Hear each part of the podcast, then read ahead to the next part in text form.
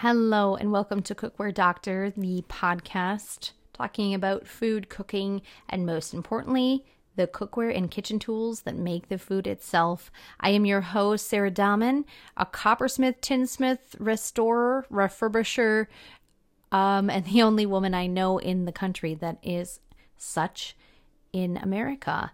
Thank you again for joining me on this podcast. Cookware Doctor is definitely super fun for me, even though it is challenging at times since so much of what I do and I talk about is visual, so it's hard not to have props in order to explain what I'm talking about. But hopefully, everything I say makes sense over all of these episodes, and you can always check out what I'm talking about on the YouTube channel on House Copper and Cookware on our on our YouTube channel there. Me and my trusty tripod try and give all the visuals possible and all the angles possible that we we can.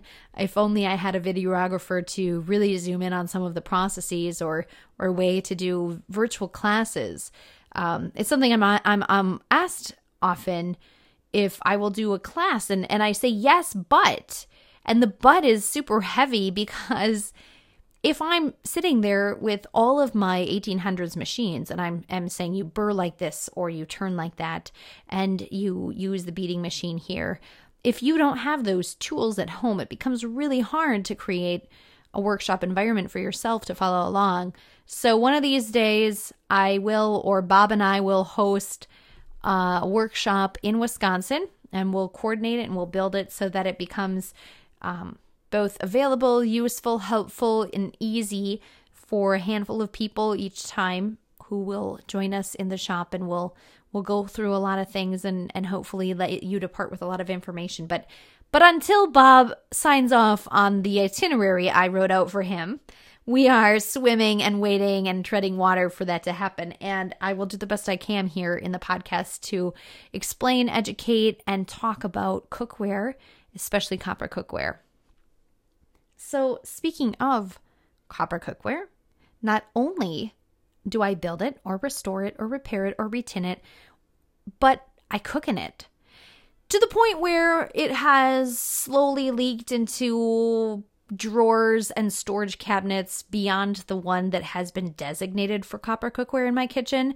which is only a problem because when anybody else comes they don't remember where it goes or they can't find it or i can kind of n- not remember where i put something or i slide it somewhere and then i forget i slid it somewhere and i find it months later and go oh yeah i put that giant pot in that drawer.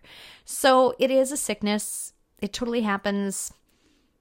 Um, i have wonderful uh, customers who have caught the sickness and we all commiserate together with our our copper cookware obsession.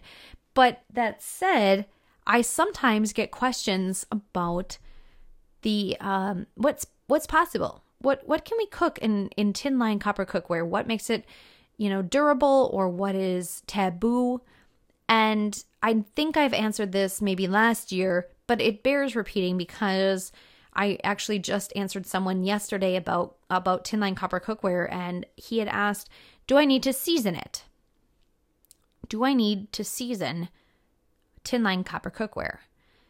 And the answer is no. This is not cast iron, this is not even stainless, both of which actually require seasoning. If you if you have a stainless line copper pot or you have just regular stainless cookware, you actually do want to season your cookware. It's going to stave off rust, it's going to actually increase the long, longevity of your cookware. Same with cast iron to stave off the rusting. You do want to season it, but tin does not season. And uh, it doesn't hold food in the same way that iron does. It is not porous that way. It is an in, it's inert in that it um, it doesn't really interact with food in the same way that an iron based metal will. And so you don't you don't season it. You don't want to, and it, and it won't take seasoning. the The worst you're going to see is slow oxidation with heat time, use, interaction with food, wear and tear from general scrubbing use, utensils, food, that kind of thing. But your tin will actually not season. As it changes colors, those things I just mentioned will happen to it, but it's actually not a seasoning process, it's just a wear and tear process. And that all said, you can cook things in tin that sometimes get red flags in other types of cookware. So people will often ask, Can I cook tomatoes in tin line copper? And I'm like, Of course you can. And I think it's because it comes from that stigma of, you know, you don't want to do acidic things in cast iron cookware because they the iron will interact with the food enzymes and it will create almost a metallic taste for your tomatoes or it will leach iron into your food, things like that. Tin doesn't leach into your food. It just doesn't. That's what I say when I what, that's what I mean when I say it's inert. It doesn't it doesn't in it doesn't react with your food. There's no interaction. That's actually why we line our copper pots with something like tin, because copper will interact with your food on a molecular and enzyme level and on a protein level. You don't want that because some people are very allergic to that kind of copper. Over time, you can get copper poisoning if you cook like that for a very long time. So that's why we use tin to line the copper because it does not interact with your food, it does not season. So, of course, you can cook those high acidity foods in your tin lining. So that means, yes, absolutely tomato sauces. Actually, tin line copper is born to make those kinds of sensitive roux, those, t- those sauces. That's why the French love them because they have such control over their very particular recipes in a tin line copper pot. You um you can use anything, truly any type of cook. Of, of, of food to cook in in copper as long as you're not obviously destroying the copper and the tin lining with over high heat or not enough food in the pan you there are no taboos in tin line copper about what you can and cannot cook in it. None. You can cook any type of food. It's amazing. It's like perfect right? As long as you follow the other rules.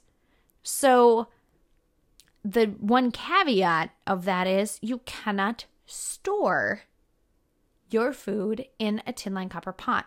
And that is because, for all its wonderful other qualities that I just listed, tin is soft.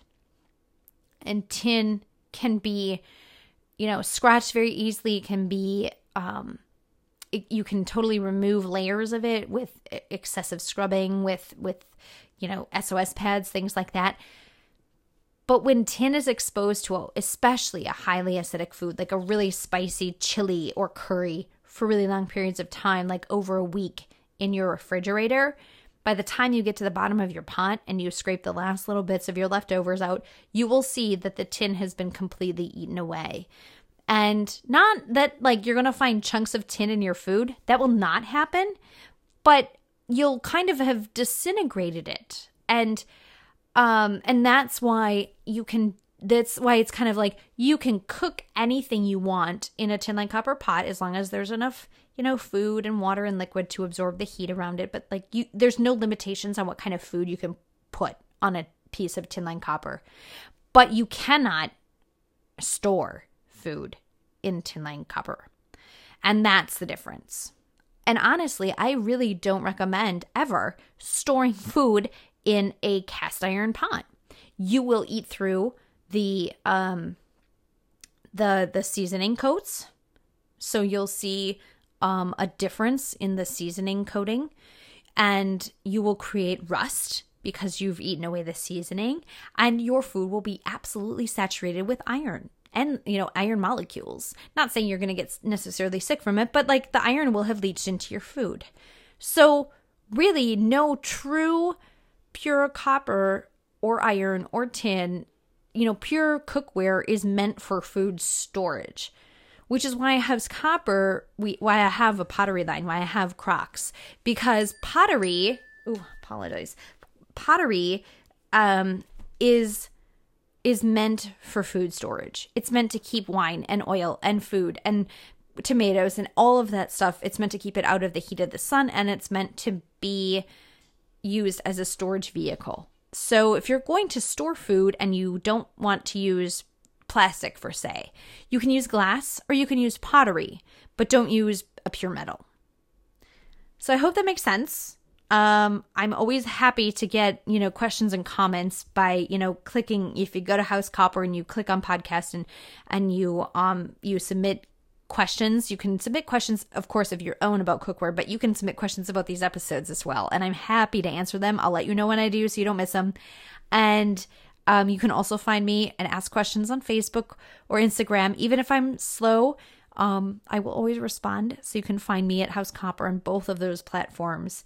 And again, check out House Copper and Cookware YouTube channel for physical, visual answers to some of your questions. And check out Copper, Iron, and Clay anywhere books are sold. So on I, I I so appreciate you listening and I hope that all of this is really eh, you know fascinating for you the way it is for me. I know we're kind of a niche market, but I mean everyone cooks and everyone eats. So eventually this information is is important and worth saving and worth passing on, and that is my hope. So until next time, cook well and cook with meaning.